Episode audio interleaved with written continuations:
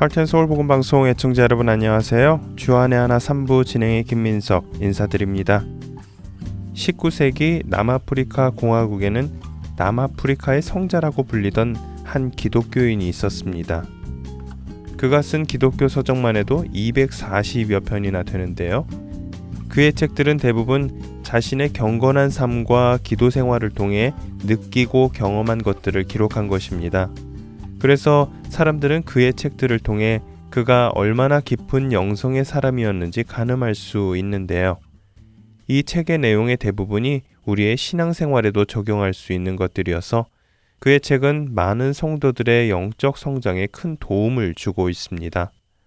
오늘부터 앞으로 3주 동안 남아프리카의 성자, 영성 있는 설교자이자 세계적인 신앙 서적을 많이 저술한 사람, 앤드류 머레이에 대해 나누겠습니다. 앤드류 머레이는 1828년 남아프리카 공화국의 그라프 레이넷이라는 곳에서 태어났습니다. 그는 스코틀랜드 출신의 아버지 앤드류 머레이 시니어와 남아프리카 공화국 출신의 어머니 마리아 스테그만의 사이에서 태어난 네 자녀 중 한 명이었습니다. 그의 아버지는 당시 영국의 식민지였던 남아프리카 공화국에 선교로 간 사람들 중 하나였고 스코틀랜드에서는 영성 있는 분으로 알려져 있었지요. 신앙이 깊었던 앤드류의 아버지와 어머니는 늘 자녀들에게 예수님을 인격적으로 만나야 함을 가르쳤습니다. 다른 무엇보다도 예수님을 만나는 것이 인생에서 가장 중요한 것임을 강조하며 자녀들의 회심을 위해 모든 노력을 다하였지요. 당시 남아프리카에는 변변한 교육기관이 없었습니다. 그래서 앤드류 형제들은 대부분 부모님으로부터 교육을 받았는데요. 신실한 기독교인으로 살아가는 부모님을 보며 기독교인들이 어떻게 살아가야 하는지 그들을 통해 보고 배우며 성장하였습니다. 찬양 한 곡 함께 하신 후에 말씀 나누겠습니다.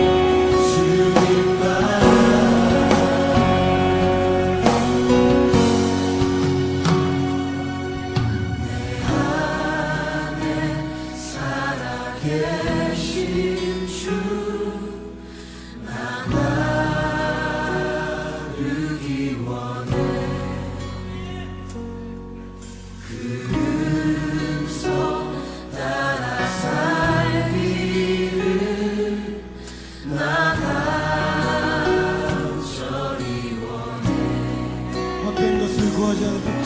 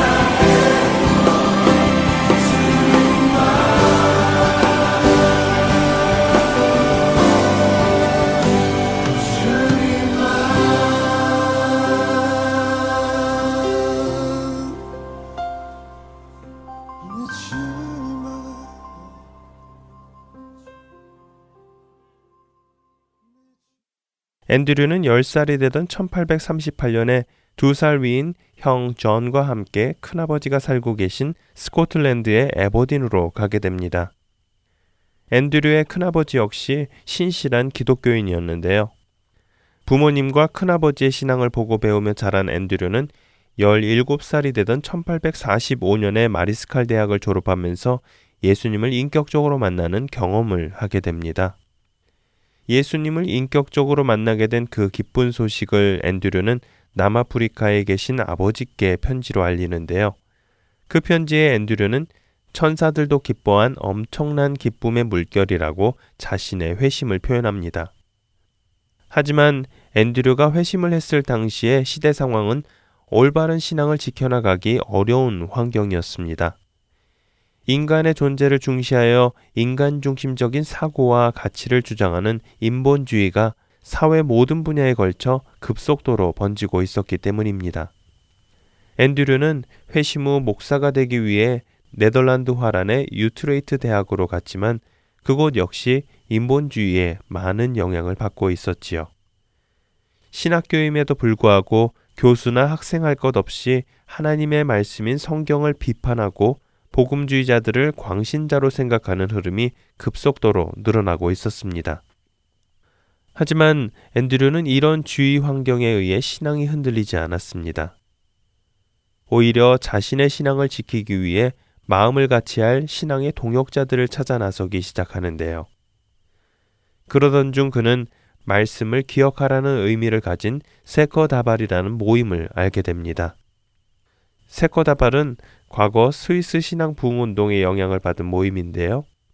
세상은 인본주의적 신앙으로 변해가고 있지만 그들은 오히려 하나님 중심적인 신앙을 지키고자 노력하였습니다. 하나님의 말씀만 온전히 신뢰하며 살아가는 학생들의 모임이었지요. 앤드류가 이 모임에 참여할 당시만 해도 대부분의 사람들은 광신자들의 모임이라며 그들을 외면하였습니다.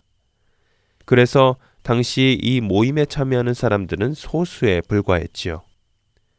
그럼에도 불구하고 이들은 자신들이 있는 지역에 인본주의가 사라지고 하나님의 주권이 회복되기를 기대하며 매일같이 시간을 정하여 기도하고 말씀을 묵상했습니다. 또 일주일에 한 번은 모두가 함께 모여 그 주간에 있었던 일들을 나누고 전도하며 환경이 열악한 지역의 아이들을 찾아가 말씀과 공부를 가르쳤는데요. 앤드류는 이 모임을 통해 신앙이 많이 성장하였습니다. 또 자신처럼 남아프리카에서 신학을 공부하러 온 학생들에게 세커다발 모임을 소개하며 함께 신앙을 지켜나갈 수 있도록 해주었습니다.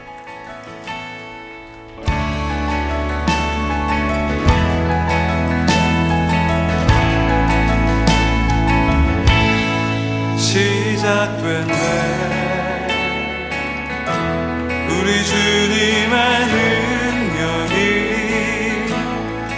삶을 다스리고 새롭게 하네. 자유하네. 죄와 사망으로부터 나의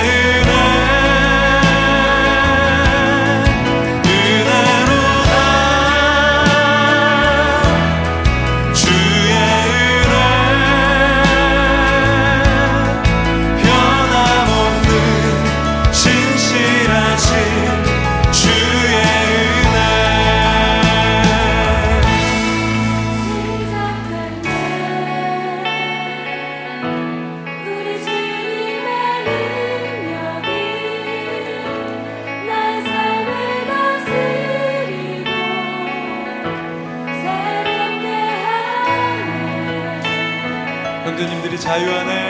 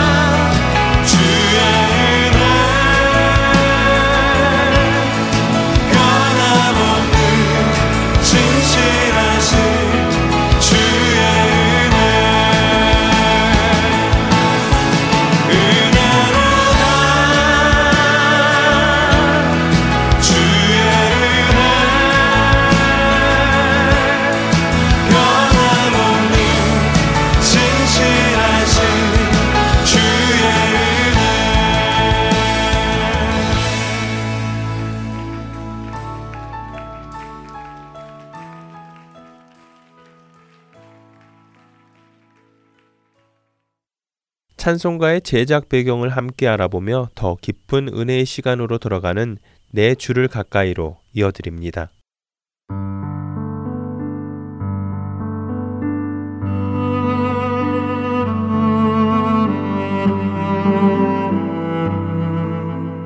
애청자 여러분 안녕하세요.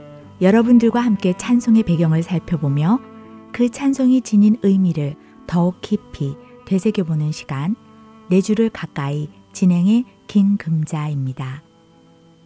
한국 남자분들은 군대를 다녀온 분들이 많기 때문에 자신이 하나님 나라의 군사라는 이야기를 들을 때 그 느낌이 남다르지 않을까 싶습니다. 하지만 반대로 우리 여성들은 하나님 나라의 군사, 군병, 이런 이야기를 들으면 쉽게 와닿지 않습니다. 그러나 우리가 영적인 시선으로 세상의 하나님과 원수되었다는 것을 생각한다면 하나님 나라에 속한 성도들로서 우리는 이 세상에서 영적 전투를 하면서 살아가고 있다는 것을 부정할 수 없습니다. 그렇기에 우리 모두는 그리스도의 군병들로 이 땅에 살아간다는 것을 기억해야 할 것입니다. 찬송 중에는 그러한 가치관을 담은 곡들이 많이 있지요. 십자가 군병되어서 믿는 사람들은 군병 같으니 군기를 손에 높이 들고 흑암에 사는 백성들을 보라 등등의 곡 속에는 믿는 우리를 그리스도의 군병으로 표현합니다. 오늘은 여러분들과 이런 곡 중에 한 곡인 십자가 군병들아 라는 곡에 담긴 이야기를 나누어 보려고 합니다. 그럼 먼저 찬송을 잠시 들어볼까요?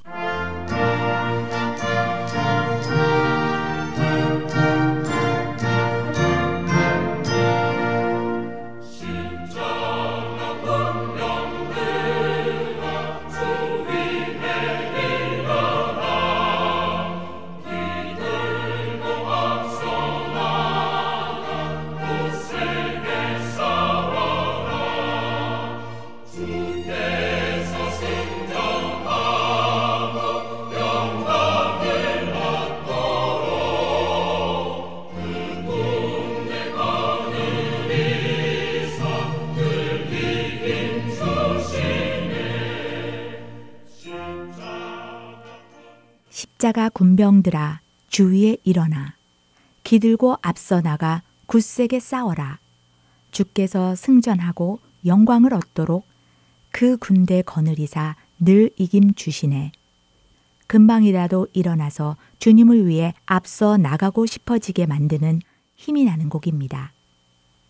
십자가 군병들아 이 곡은 조지 더필드라는 목사에 의해 지어진 찬송시에 곡을 붙인 것인데요. 그러나 이 곡의 내용은 이 곡을 쓴 조지 더필드 목사의 이야기가 아니라 조지 더필드 목사가 자신의 주위에 있던 한 열정적인 젊은 목사, 더들리 팅 목사의 삶을 보고 작시한 곡입니다. 과연 더들리 팅 목사는 어떤 삶을 살았길래 조지 더필드 목사에게 이런 찬송시를 쓰게 했을까요? 드라마를 통해 만나보겠습니다.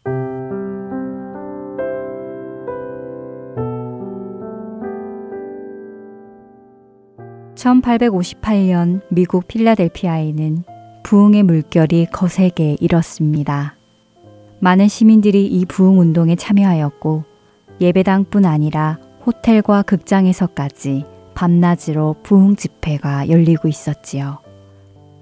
수많은 성도들이 타주에서 이 부흥 운동을 보기 위해 모여들었고 그들은 각자의 처소로 돌아가 부흥 운동을 전했습니다. 그리고 이 운동은 북미 대륙을 반세기 동안이나 뒤흔드는 부흥 운동으로 이어졌지요. 이 귀한 부흥 운동의 중심에는 당시 29세의 젊은 설교자 더들리 틱 목사가 있었습니다. 아버지 스테반 틱 목사의 뒤를 이어 목회를 하던 더들리 틱 목사는 결코 타협하지 않는 강력한 복음의 메시지만을 전했습니다. 그리고 그런 그의 설교를 통해 주위의 많은 사람들은 변화하기 시작했지요. 그러나 모든 사람들이 딕 목사의 설교를 좋아한 것은 아니었습니다. 그의 직접적이고 강한 메시지, 그리고 당시 있었던 노예제도에 반대하는 그의 설교에 불편함을 느끼는 사람들은 힘을 모아 그를 교회에서 해임시키기도 하였습니다. 그러나 그런 탄압에도 딕 목사는 굴하지 않고 진리의 말씀을 가감 없이 전달했습니다.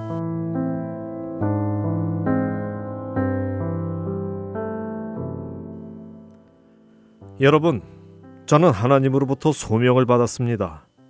그 소명은 우리의 주인 되시는 그분의 말씀을 말씀 그대로 전하는 것입니다. 그것이 저의 의무입니다. 사람들이 탄압하고 반대한다 하여도 저는 하나님의 말씀을 변개하여 전할 수 없습니다. 주님은 여러분의 모든 것이 되십니다. 그분은 십자가에서 죽으심으로 여러분을 구하셨습니다.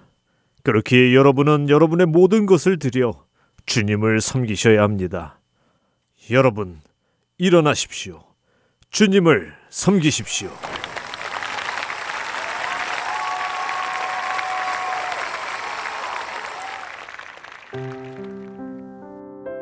그날 그가 설교했던 필라델피아 제인홀에는 5천 명이 넘는 시민들이 참석했습니다. 그리고 그의 설교가 끝나자 천 명이 넘는 시민들은 하나님 앞으로 나와 무릎을 꿇고 헌신을 다짐했습니다. 얼마 후딕 목사는 말씀을 묵상한 후 잠시 바람을 쐬기 위해 가까운 농장 주변을 산책합니다. 농장 한쪽에서는 노새가 옥수수 껍질을 벗기는 기계를 돌리고 있었습니다. 어, 신기한 기계네. 옥수수 껍질이 이렇게 쉽게 까지는구나. 노새야, 네가 고생이 많구나. 기계를 돌리는 노새에게 가까이 간 틱 목사는 노새를 쓰다듬어 주었습니다. 그런데 그 순간 노새가 돌리던 기계의 톱니바퀴에 그의 옷자락이 물려 들어가 옷과 함께 그의 몸을 잡아당겼습니다. 끔찍하게도 옷과 함께 그의 오른팔이 기계에 끌려 들어가는 큰 사고를 당합니다. 딕 목사는 곧바로 병원으로 옮겨졌지만 오른팔을 절단해야 했습니다. 하지만 안타깝게도 팔을 절단하고도 너무 많은 피를 흘린 탓에 딕 목사는 회복하지 못하고 죽음을 맞게 됩니다. 침대에 누워 죽음을 맞게 된틱 목사의 주변에는 많은 사람들이 있었습니다. 그리고 가장 가까이에는 딕 목사의 아버지 스티븐 딕 목사가 서 있었습니다. 아버지, 그래, 그래, 아들아. 말해보아라, 내가 여기 있다. 저는 이제 주님께로 가야 할 것 같습니다. 사람들에게 이 말을 전해주세요. 일어나라고요. 예수님을 위해 일어나라고 전해주세요. 그래. 꼭 전해줄 테니 먼저 주님께 가 있거라.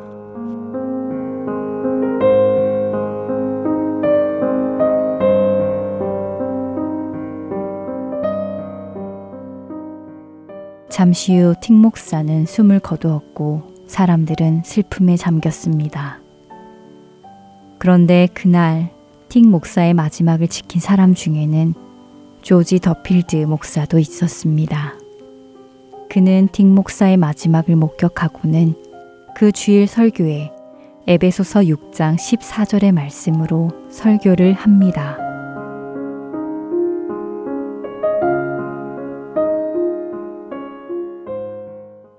여러분, 우리가 사랑하는 틱 목사는 하늘로 떠났습니다.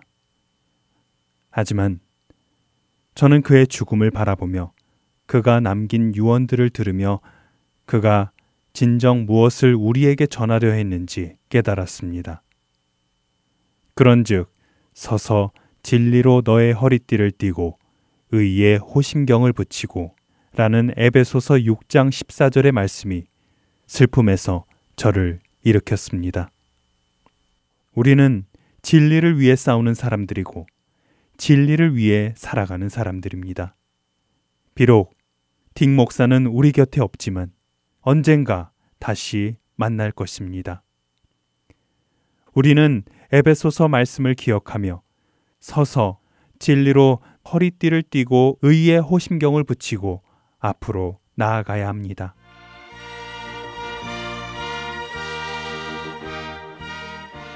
에베소서 말씀으로 설교를 전한 조지 더필드 목사는 설교 마지막에 딕 목사의 유언에 영감을 받아 자신이 지은 시를 낭송합니다. 십자가 군병들아 주 위에 일어나. 기 들고 앞서 나가 담대히 싸우라. 주께서 승전하고 영광을 얻도록 그 군대 거느리사 이기게 하시니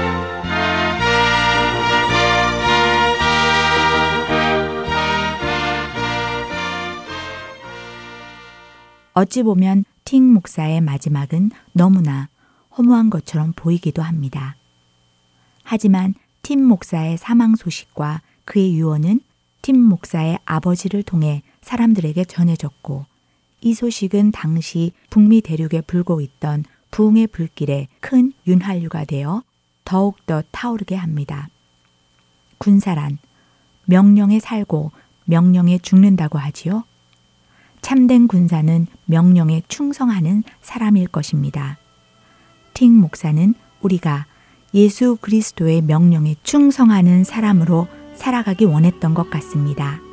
오늘도 우리의 대장 되시는 예수 그리스도의 명을 따라 충성으로 살아가기 위해 일어서는 우리 모두가 되기를 소원해 봅니다.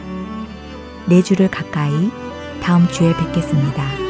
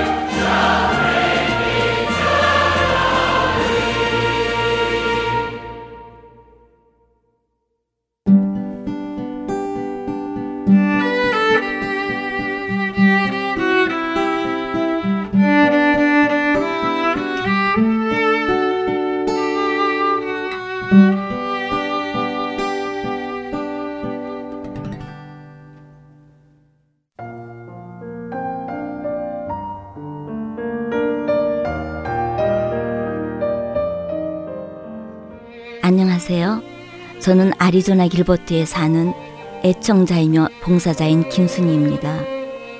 저는 아리조나에서 매주 메사 아시아나 마켓과 호돌이 식당, 반찬 식당, 그리고 코리아타운 식당의 CD를 비치하고 있습니다.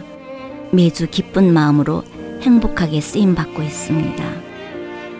하나님께서는 할텐 서울 복음 방송을 통하여 저로 말씀을 깨닫고 순종하게 하시고 힘들 때는 위로와 격려의 말씀을 주시며 소망 가운데 살아갈 수 있도록 큰 힘을 주십니다.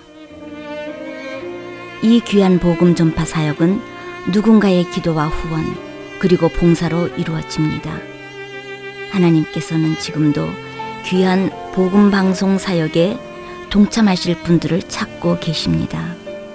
기도와 후원 그리고 봉사로 이루어지는 복음 방송에 사역에 동참하고 싶으신 분들은 전화번호 602-866-8999로 연락 주시기 바랍니다.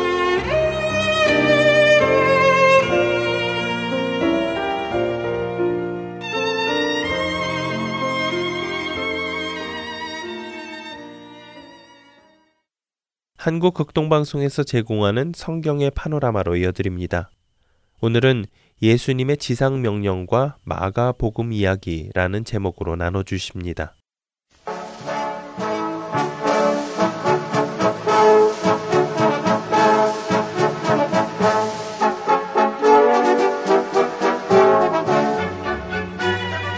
성경의 파노라마 성경 속의 숲과 나무를 동시에 봅니다. 노우호 목사님이십니다. 목사님 안녕하세요. 반갑습니다. 김성윤입니다.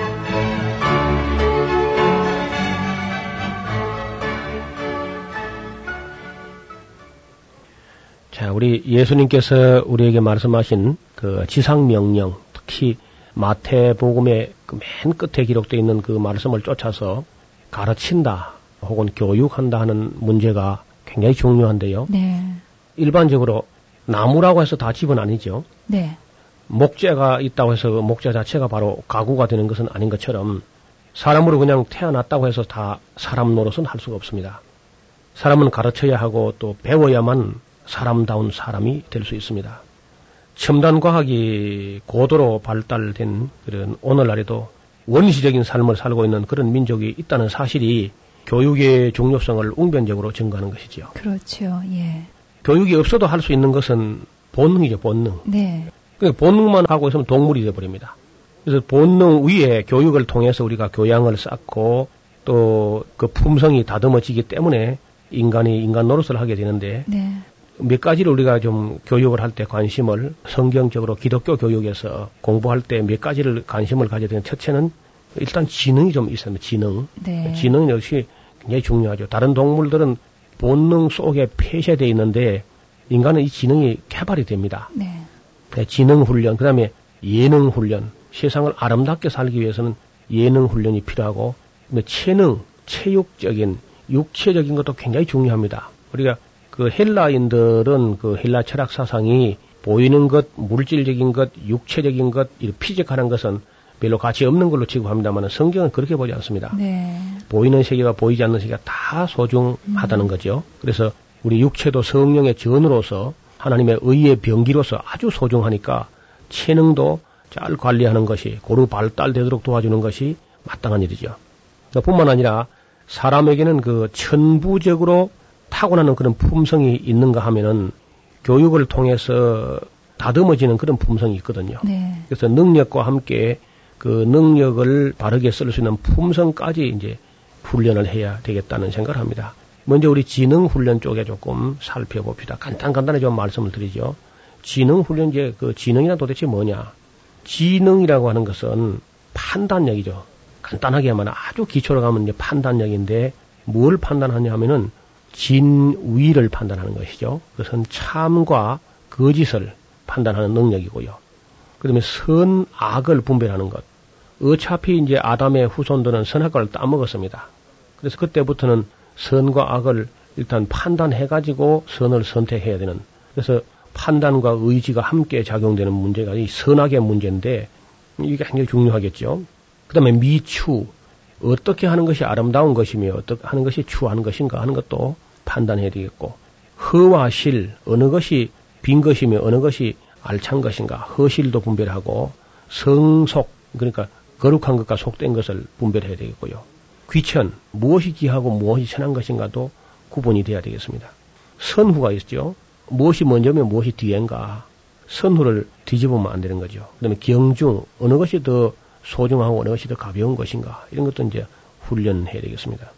적부 적당한 것과 부당한 것 이것을 분별하게 되고 정오 바른 것과 그런 것을 판단하게 되겠고 본말 근본과 지엽적인 문제가 어떤 것인가 하는 것도 분별하고 공사 공적인 것과 사적인 것을 분별하는 그러니까 진위 선악 미추 이 진선미죠. 네. 예, 진선미 그다음에 허실 성속 귀천 선후 경중 적부 정오 본말 공사 이런 것을 명확하게 판단할 수 있는 그런 판단력 훈련 이런 것이 이제 훈련이군요. 예 지능 이것이- 훈련이죠. 이것이 다 교육을 통해서 이루어지고요. 이제 그래서 학교에서도 어떤 지식 정보를 그냥 수입하는 걸로만 아니고 네. 끊임없이 이제 아이가 판단할 수 있도록 그리고 보통 이제 사지 선다형 같은 그런 문제를 놓지 않습니까? 네.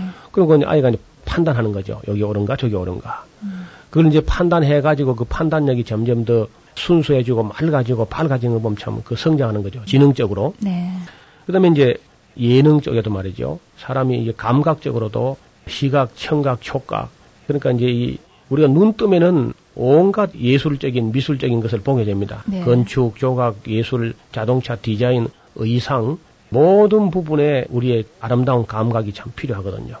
그래서 이런 감각들이 다 예술적으로 발달해서 또 색도나 명도나 채도나 균형이나 조화, 감각 이런 것이 다 발달할 수 있도록 해야 되겠고 또 음의 세계는 음의 고저, 장단, 화음 뭐 이런 것들이 잘 그저 익혀지도록 지도할 필요가 있는 거죠. 그러니까 우리 그리스도인들이라도 그 학교에서 배우는 교육이 상당히 중요한 겁니다. 네. 인간 그 여러 가지 품성을 개발하는데. 그럼 이 자연의 아름다움과 또 미술 작품의 아름다움을 감상할 수 있는 그런 인격이 중요합니다. 때로는 이제 어린 아이들이 직접 그려보기도 하고 네. 노래 불러보기도 하고 자기 손으로 뭘 만들어 보기도 하고 악기들도 뭐 좀 다룰 줄 알도록 이렇게 좀 길러가는 것은 굉장히 소중한 일이죠. 왜냐하면은 인간은 본능으로만 가지고는 안 됩니다. 교육이 없이는 네. 어, 동물처럼 살게 되니까요. 그다음에 이제 체능도 건강한 육체에 건강한 정신이 깃든다 그런 하죠. 말이 죠. 예. 그래서 어린 아이들이 육체적인 발달을 도와줄 필요가 있습니다. 음. 신체적으로 육체적으로 기능적으로 뭐가 결함이 있으면은요. 그 컴플렉스가 돼 가지고 네. 잘할 수 있는 것까지 잘 못하는 사람으로 자기 자신이 위축되기 쉽거든요. 예. 그래서 어릴 때부터 강한 훈련을 하는 게 중요합니다. 균형 있게 잘하는 것이 참 중요하군요. 그렇습니다. 우리 뭐 체육하는 그런 선수들 보면은 어려서 굉장히 그 부모님들이 육체적으로도 관심을 가지고 맹 훈련을 시켰어요. 네. 그 육체 훈련을 하는데 사실은 정신 훈련까지 따라오게 됩니다. 그게 음. 왜냐하면 사람이 육체만 따로 있지 않고 함께 가서 훈련하다 보니까 육체 훈련은 곧 정신 훈련까지 따라오는 거죠. 그래서 지금 우리가 교회나 가정에서 학생들을 훈련이 너무 얇게 하는 것 같습니다. 강도가 없고 그 난도가 없어요. 고난도의 그런 훈련을 겪은 사람들. 지난 시간에 우리가 한번 살펴본 대로 이스라엘 백성은 그 복음을 전하는 민족이 되기 위해서 굉장히 많은 고난을 받았습니다. 네. 그 말로 다 할 수 없는 연단을 받았는데 오늘 우리 교회나 가정에서 자녀들이 하나 아니면 둘이니까 너무 귀한 나머지 좀 고생스러운 그런 훈련을 안 하는 겁니다. 그럼 뭘 두고 알 수 있냐면은 우리가 어릴 때는 이 강바닥 같은데 논 들에 얼음이 있으면은 얼음 지치기로 막 많은 아이들이 놀고 했는데 지금은요 그 강물에 빠질까 싶어서 아예 아이들 내보내지 않고 거의 그저 지능 쪽에만 그 집어넣어 가지고 육체적으로 많이 약하고 지금 체위는 많이 향상되는데 체력은 많이 떨어지고 있다는 겁니다. 예. 이렇게 해서는 이제 약해서 하나님 일을 감당할 수 없지요. 체능도 아주 중요합니다. 그 다음에 이제 더 중요한 것은 품성이거든요. 인간이 인간하고 인간 사이에서 관계하면서 살기 때문에 이 품성이 나쁘게 되면 아주 어려움을 겪게 돼요. 네.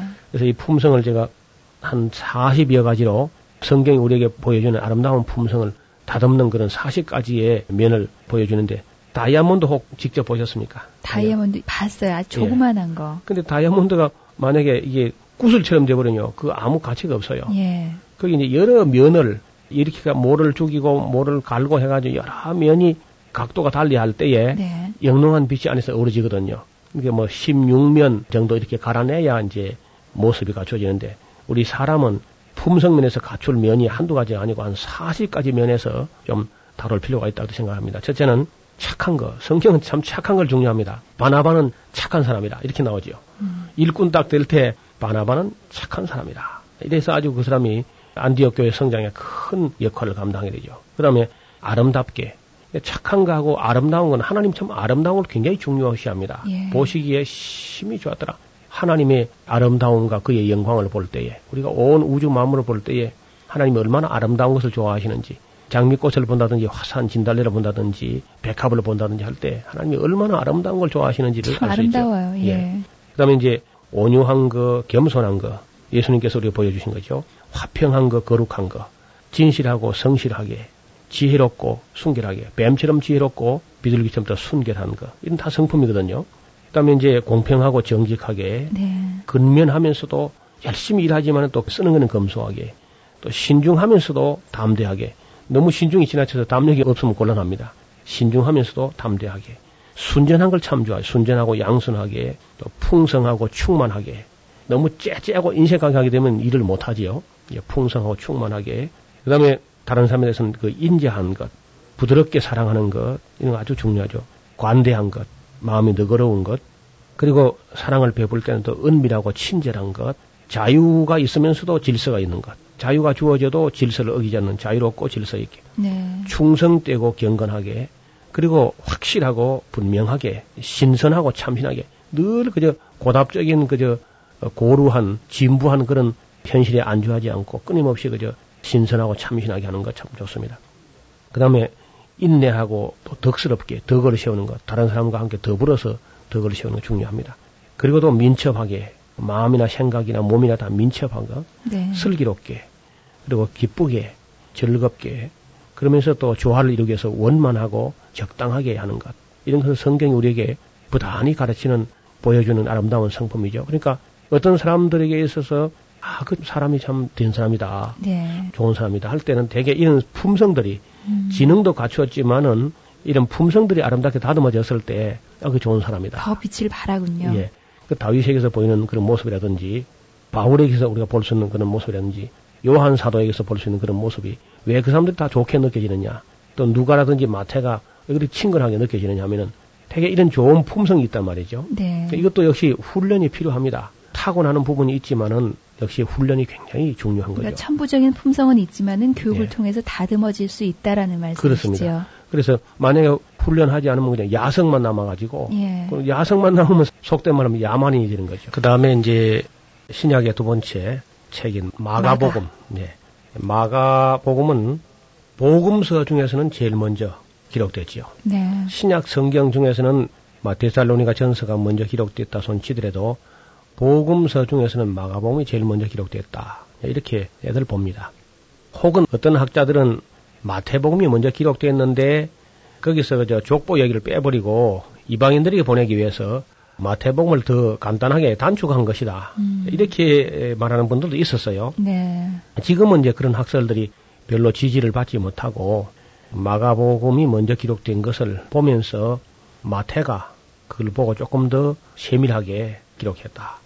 놀랍게도 마가복음에 있는 내용의 거의 뭐 대부분이 대부분이 다 마태복음에 다 들어 있어요. 마가복음에 있는 내용의 93%가 다 마태복음에 다 포함이 될 정도로 네. 그 정도로 마가복음은 아주 중요한 소스죠. 그러니까 복음 예수 그리스도의 산과 죽음과 부활과 성천과 하신 말씀 이런 것의 대부분의 중요한 골자는 이미 마가복음에 다 있었다는 겁니다. 네. 그래서 이제 어떻게 이렇게 단순하게 되었는가? 다른 복음서에 비해서 좀 짧지 않습니까? 예. 단순하다는 것은 사실 또 진리는 단순한 거지요. 그래 이 단순한 것은 왜 이리 단순하냐 하면은 마가는 열두 사도는 아닙니다. 열두 제자 되는 예. 사람 아니죠. 그는 이제 예루살렘에 꽤 아마 규모 있는 집안에서 자라난 아들 같아요. 그의 집이 꽤 큰 집이어서 초대교회가 바로 그 집에서 탄생하는 오순절 성령 강림이 거기서 이루어졌고 예수님이 그 최후의 만찬을 드신 장소가 바로 이 마가 요한의 2층 집이었습니다. 2층 방이었어요. 우리가 보통 다락방이라고 그러는데요. 네. 그건 좀 생각을 좀 달리 해봐야 돼요. 그렇네요. 예. 그 다락방이라 그러면 우리 한국에서 다락방이라는 것은 2층이라는 개념도 일반적으로 많이 없었으니까 네. 그저 부엌 위에 어떻게 공간이 좀 천정이 높으니까 그걸 반 막아가지고 예. 쓰는 게 다락이거든, 그 조그마한. 네. 근데 마가 요한의 2층 방이라는 것은 당당한 2층이고요. 네. 거기에 120명이 들어갈 수 있을 만큼 큰 네. 홀입니다. 그렇네요. 그 예루살렘에서 2층 홀이 120명 들어갈 수 있는 그 정도의 홀을 가졌으면은 대저택이죠. 정말 부유한 가정이군요. 그 옛날 사이에서 말이죠.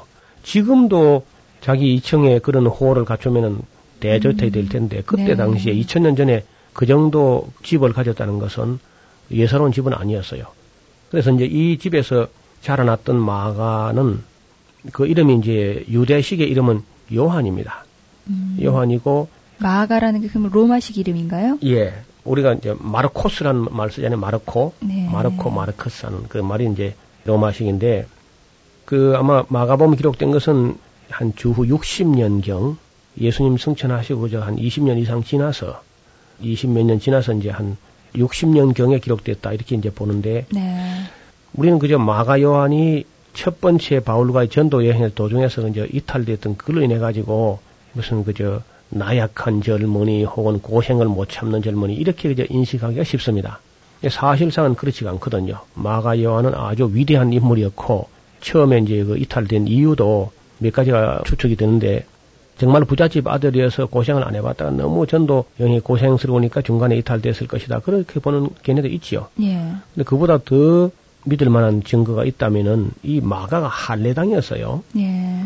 예수님을 믿었고 하지만은 여전히 그 할례당이었는데 골로새서 4장을 보면은 마가는 할례당이었다.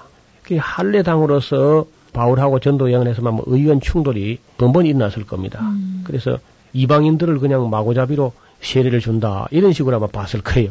바울은 이방인이나 힐란이나 차별 없이 그저 바로 예수 믿고 의롭담을 받을 수 있다 이렇게 믿고 있는데 마가는 아니거든요. 할례당은 예수를 믿으면 의롭담을 받고 구원받는 건 맞지만은 일단 유대인이 되는 절차를 밟아 가지고 할례와 결례를 행해서 이방인이 유대인이 되어 가지고 그 다음에 예수를 믿어야지 할례도 안 받고 유대인 되는 절차도 없이 이방인이 어떻게 예수를 믿을 수 있느냐 음. 이런 식으로 이제 생각하는 것이 할례당이었죠. 그러니까 그 정도 그 바울하고 뭐 일평생 충돌이 있었다고 하면 바로 할례당과의 충돌이었는데 네. 마가가 할례당이었다고 하는 사실을 골로새서에 바울이 일부러 기록하는 걸 보면은 그 때문에 아마 처음에 충돌이 있었지 않겠나. 음. 자기 소신이 뚜렷한 사람이었어요. 전도 여행을 같이 못 가서 못 갔지 자기 소신을 굽힐 수 없다. 막 이 정도 이제 되는 사람 같으면 대단한 인물이죠. 그래서 바울하고 결별된 후에 그는 이제 그 자기 그 외삼촌 되는 바나바하고 구브로 쪽으로 이제 두 번째 전도연을 갔었는데 우리가 좀 아쉬운 것은 바나바가 그 이후에 어떻게 된지 알 수가 없어요. 어. 바나바의 참 아름다운 성품의 소유자고 바울을 그저 예루살렘 교회에 소개하고 안디옥 교회에 또 이제 같이 초청해서 협력 목회를 하고 그렇게 좋은 성품을 가졌던 이 바나바의 행적을 우리가 참 갖지 못한 건 참 아쉽습니다. 어떻든 바나바의 생질이 되었던 마가 요한 그 두 번째 전도 여행 때 바나바와 함께 구부로로 갔었는데 언제부터인가 확실하지는 않지만은 바나바가 아마 세상을 떠난 것 같고요. 그러면서 곧바로 아마 마가는 베드로의 수행원으로 베드로의 통역원으로 이렇게 아마 봉사를 했던 것 같습니다.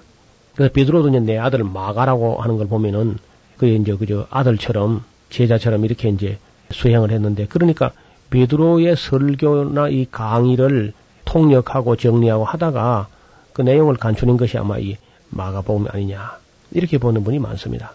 그 마가는 그 정도 아니라도 이런 책을 쓸 수 있을 만큼의 실력을 갖춘 인물이었어요. 그래서 나중에 바울이 시간이 흐를수록 마가가 아주 위대한 사람이라는 것을 알고는 바울이 디모데 후서에서 디모데에게 보낸 편지, 바울이 로마에 있는 그 사형수 감옥, 마메틴 감옥에서 에베소에 있는 디모데에게 보낸 편지에 보면은 네가 올 때 마가를 꼭 찾아서 데리고 오너라. 제가 나의 일에 유익하겠다. 그러면서 아마 지적으로든지 학문적으로든지 바울이 자기의 그 뜻을 좀 전수한다든지 그렇게 할 수 있는 사람은 디모데를 비롯해서 마가 밖에는 없다. 이렇게 느꼈을 정도니까 네. 마가가 아주 위대한 인물이었죠. 또 이제 처음에 우리가 그 잘못되었다가 나중에 아주 훌륭한 일꾼 되는 사람의 대표자가 있다면 바울이라든지 바로 이 마가가 아니겠나 네. 그렇게 볼 수 있죠. 초대 자기 집이 이제 초대 교회의 뭐 집회처로 사용되었던 가정인데 어떻게 해서 예수님하고 이 가정이 인연이 맺게 됐는지 역시 성경이 침묵하고 있습니다. 그런데 예수님께서 그 제자들을 예루살렘 보내면서 예루살렘 시내로 들어가면은 물 한 동이를 이고 가는 사람을 만날 텐데 그 사람을 따라 들어가 가지고 우리 선생님이 제자들과 함께 유월절 만찬을 드시겠다고 한다 하면은 방을 보여줄 거다. 그렇게 해서 이제 그 방이 소개되고 이제 그 방은 그야말로 유명한 집이 됐는데 네. 지금도 이제 예루살렘 가면은 그 마가 요한의 다락방이라고 하면서 그 방이 소개가 되는데 저도 뭐 조 년 전에 그 방을 가봤어요. 꽤 큰 방입니다. 정말 홀이 아주 천정도 상당히 높고요. 그래서 그 집을 가서 보면서 마가가 상당히 규모 있는 집안에서 자라는 부잣집 아들이었다 예, 느낄 수가 있었습니다. 마가는 이제 이 복음서를 어떠한 마음을 가지고 기록했는지 모르지만은 대상이 유대인이 아니고 로마 사람들을 위해서 기록했다 이렇게 봅니다. 네. 로마 이방인들 세계를 위해서 복음서를 기록했다는 것이죠.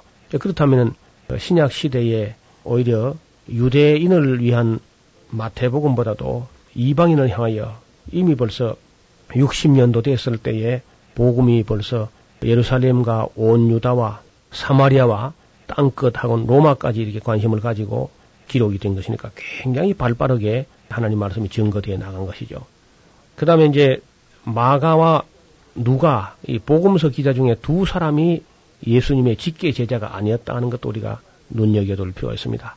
일반적으로 성도님들은 그저 마가 누가 다 예수님의 제자가 아닌가. 네. 어떤 책에 보니까요. 바울도 예수님의 열두 제자 중에 하나다. 그래서 나더라고요. 근데 성경을 잘 모르니까 그런데 바울이 뭐 열두 제자에 들지는 않지 않습니까? 그러니까 마가도 그렇고 누가도 그렇고 전혀 열두 제자, 열두 사도는 아니면서도 아주 그 놀라운 기록을 남겼는데 이런 분들에 의해서 우리가 초대교회의 그 원시 복음, 원초적인 복음, 복음의 진수가 바로 복음서에 담겨 있는 거죠. 그래서 우리가 복음서, 복음서 그렇게 말합니다. 어떻게 해서 이 마태, 마가, 누가가 쓴 그 글들을 복음서라고 하게 됐는가? 거기는 우리 인간이 들어서 가장 기쁜 소식이 들어있다는 거죠. 네. 그래 우리가 복음이란 말도 우리 한국 사회에서 불신자 세계에서는 익숙하지 않은 말이거든요. 복음이라면 우리는 믿는 사람들 입장에서는 아주 익숙한 말이지만은 기쁜 네. 소식의 대명사가 복음인데 음. 일반 사람들은 그렇지가 않아요. 저는 이제 예수를 안 믿는 세계에서 살다가 나이가 들어서 예수를 믿기 때문에 복음이라는 말이 불신자들 세계에서는 전혀 생소한 단어고 낯선 단어고 익숙하지 않다는 것도 우리가 이해를 했으면 좋겠어요. 그 기쁜 소식, 그러니까 마가에 의하여 기록되어 남겨진 기쁜 소식이다. 기쁜 소식인데 그 기쁜 소식은 바로 예수님 사건, 예수님이 오시고 사시고 죽으시고 부활하시고 승천하시고 하나님 우편에 앉아 계시고 다시 오실 것이라는 그런 모든 내용이 기록된 이 기쁜 소식인데 마가복음은 이제 짧게 그렇게 기록이 되어 있습니다. 우리는 이 마가의 일생을 우리 다는 알 수 없지만은 유럽을 여행해 보면은요 어디 가든지 그저 마가의 흔적으로 가득 차 있습니다. 네. 로마에 가도 그렇고 그다음에 이제 피렌체, 플로렌스에 가도 그렇고 그다음에 베니스를 가도 그렇고 이집트를 가도 그렇고 도처에 그저 마가의 흔적을 남기고 있는 것입니다. 우리는 대체적으로 바울 이야기만 많이 했지 마가가 그 사도들 바로 이후에 마가가 얼마나 위대한 활동을 했는가는 되게 관심이 없어 하지만은 네. 실제적으로 이제 가서 보면 마가는 아주 유명한 그런 인물이었던 걸로 나타나 있습니다. 산마르코 성당이라든지 이런 베네치아에 있는 그런 성당 가면 그 마가의 아주 유명세가 느껴질 정도고요. 도처에서 마가는 아주 위대한 인물로 남아 있습니다. 이집트 쪽에서도 역시 마가의 유적들이 상당히 많이 있는 거 보면은 마가의 활동 영역이 음. 소아시아, 이집트, 로마까지 그 정도로 그 아주 활동적인 그런 사람이 또 남아 있습니다. 마가복음 이만큼에서 정리하겠습니다.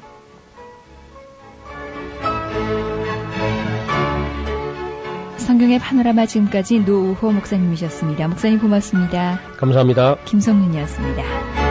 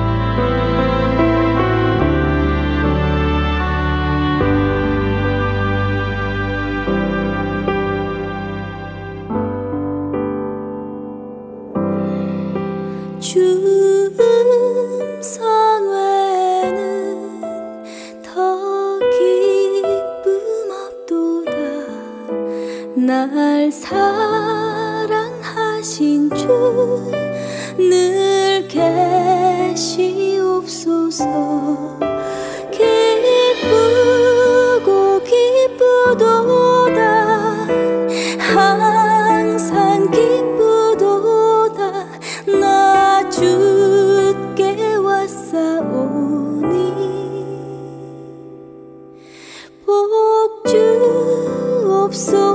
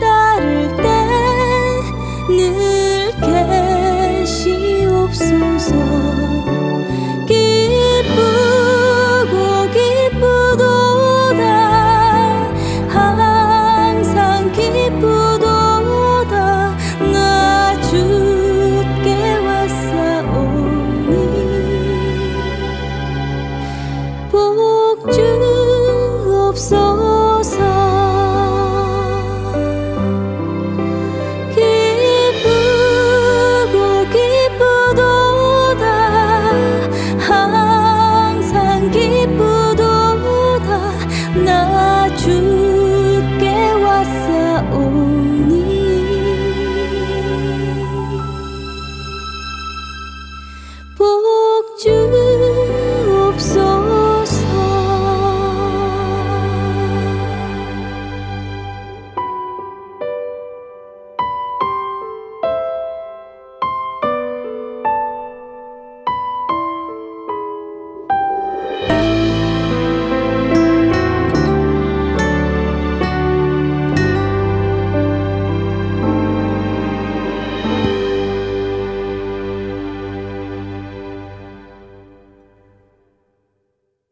애청자 여러분들과 한 기도 제목을 놓고 한 목소리로 기도하는 시간입니다.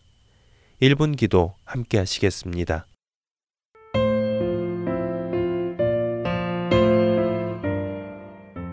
할텐 서울 복음방송 1분 기도 시간입니다. 오늘은 아픈 자들을 위해 기도하는 시간을 가지도록 하겠습니다.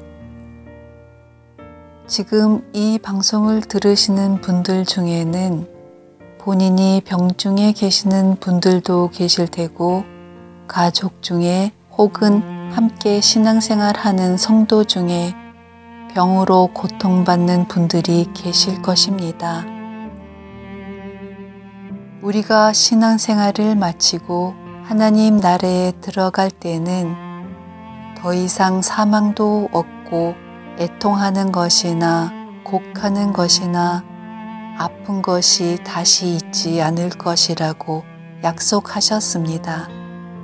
우리는 그 날의 소망을 가지고 이 땅을 살아갈 수 있습니다. 하지만 그 날이 오기 전까지는 여전히 사망도 있고 애통하는 것과 곡하는 것, 그리고 아픈 것이 허락됩니다. 그래서 오늘 이 시간에는 우리가 한 마음으로 하나님께 우리 주위에 있는 아픈 자들을 위해 기도하기 원합니다. 야고보서 5장 14절에서 16절은 너희 중에 병든 자가 있느냐 그는 교회의 장로들을 청할 것이요 그들은 주의 이름으로 기름을 바르며 그를 위하여 기도할지니라. 믿음의 기도는 병든 자를 구원하리니 주께서 그를 일으키시리라. 혹시 죄를 범하였을지라도 사하심을 받으리라. 그러므로 너희 죄를 서로 고백하며 병이 낫기를 위하여 서로 기도하라. 의인의 강구는 역사하는 힘이 큼이니라. 라고 말씀하십니다. 우리는 예수 그리스도로 인해 의롭다 칭함을 받게 된 의인들입니다. 그러기에 예수님의 그 보혈의 공로를 믿고 주님께 부르짖으며 치유해 주실 것을 기도하기 원합니다. 그러나 무엇보다도 우리 안에 죄가 있다면 그 죄를 먼저 고백하며 병이 낫기를 위하여 기도해야 할 것입니다. 그것이 성경이 우리에게 원하시는 방법입니다. 지금 이 시간 먼저 우리 각자의 죄를 고백하며 주님 앞에 아픈 자들의 이름을 불러가며 치유하시는 하나님께서 우리의 기도에 응답하셔서 친히 그들을 고쳐주시고 회복시켜 주시기를 기도하겠습니다.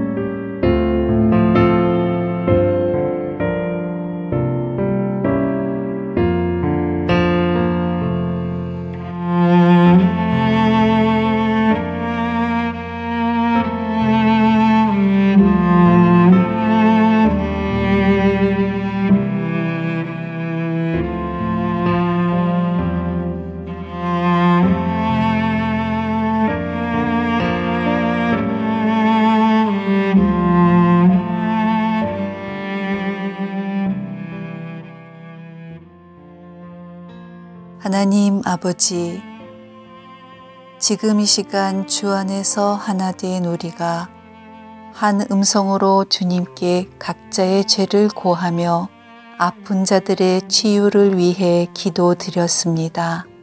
치유하시는 하나님 아버지께서 친히 그들을 고쳐주시고 회복시켜 주심으로 하나님의 살아계심을 다시 한번 우리가 경험할 수 있도록 은혜 내려 주시옵소서. 우리의 기도에 응답하시는 하나님의 신실하심을 믿고 기도드렸사오니 속히 응답하여 주시옵소서.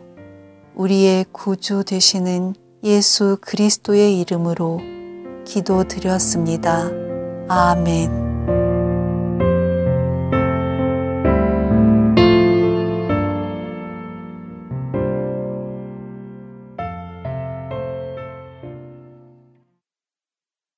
인본주의가 사회는 물론 교계와 신학교 안에까지 급격히 퍼지던 시절, 앤드류 머레이는 하나님 중심의 신앙을 지키며 말씀에 집중하던 소수의 학생들과 교제하며 신학교를 마칩니다.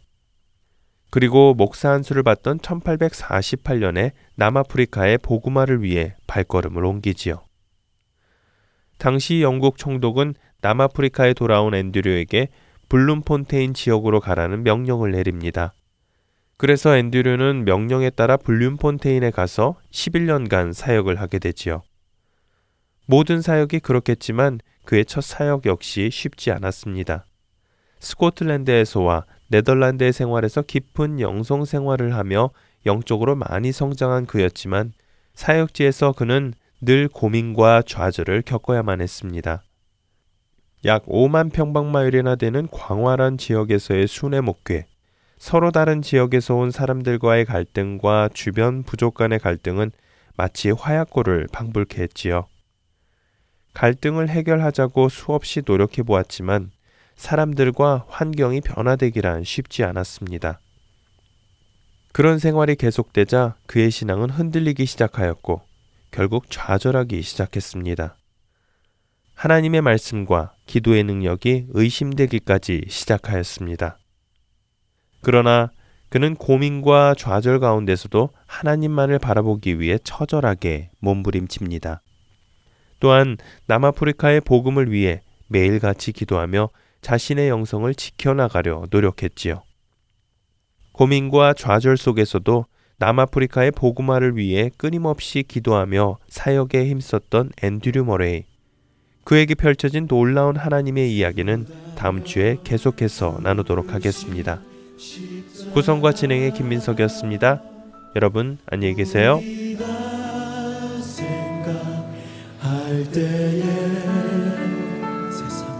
세상에 속한 욕심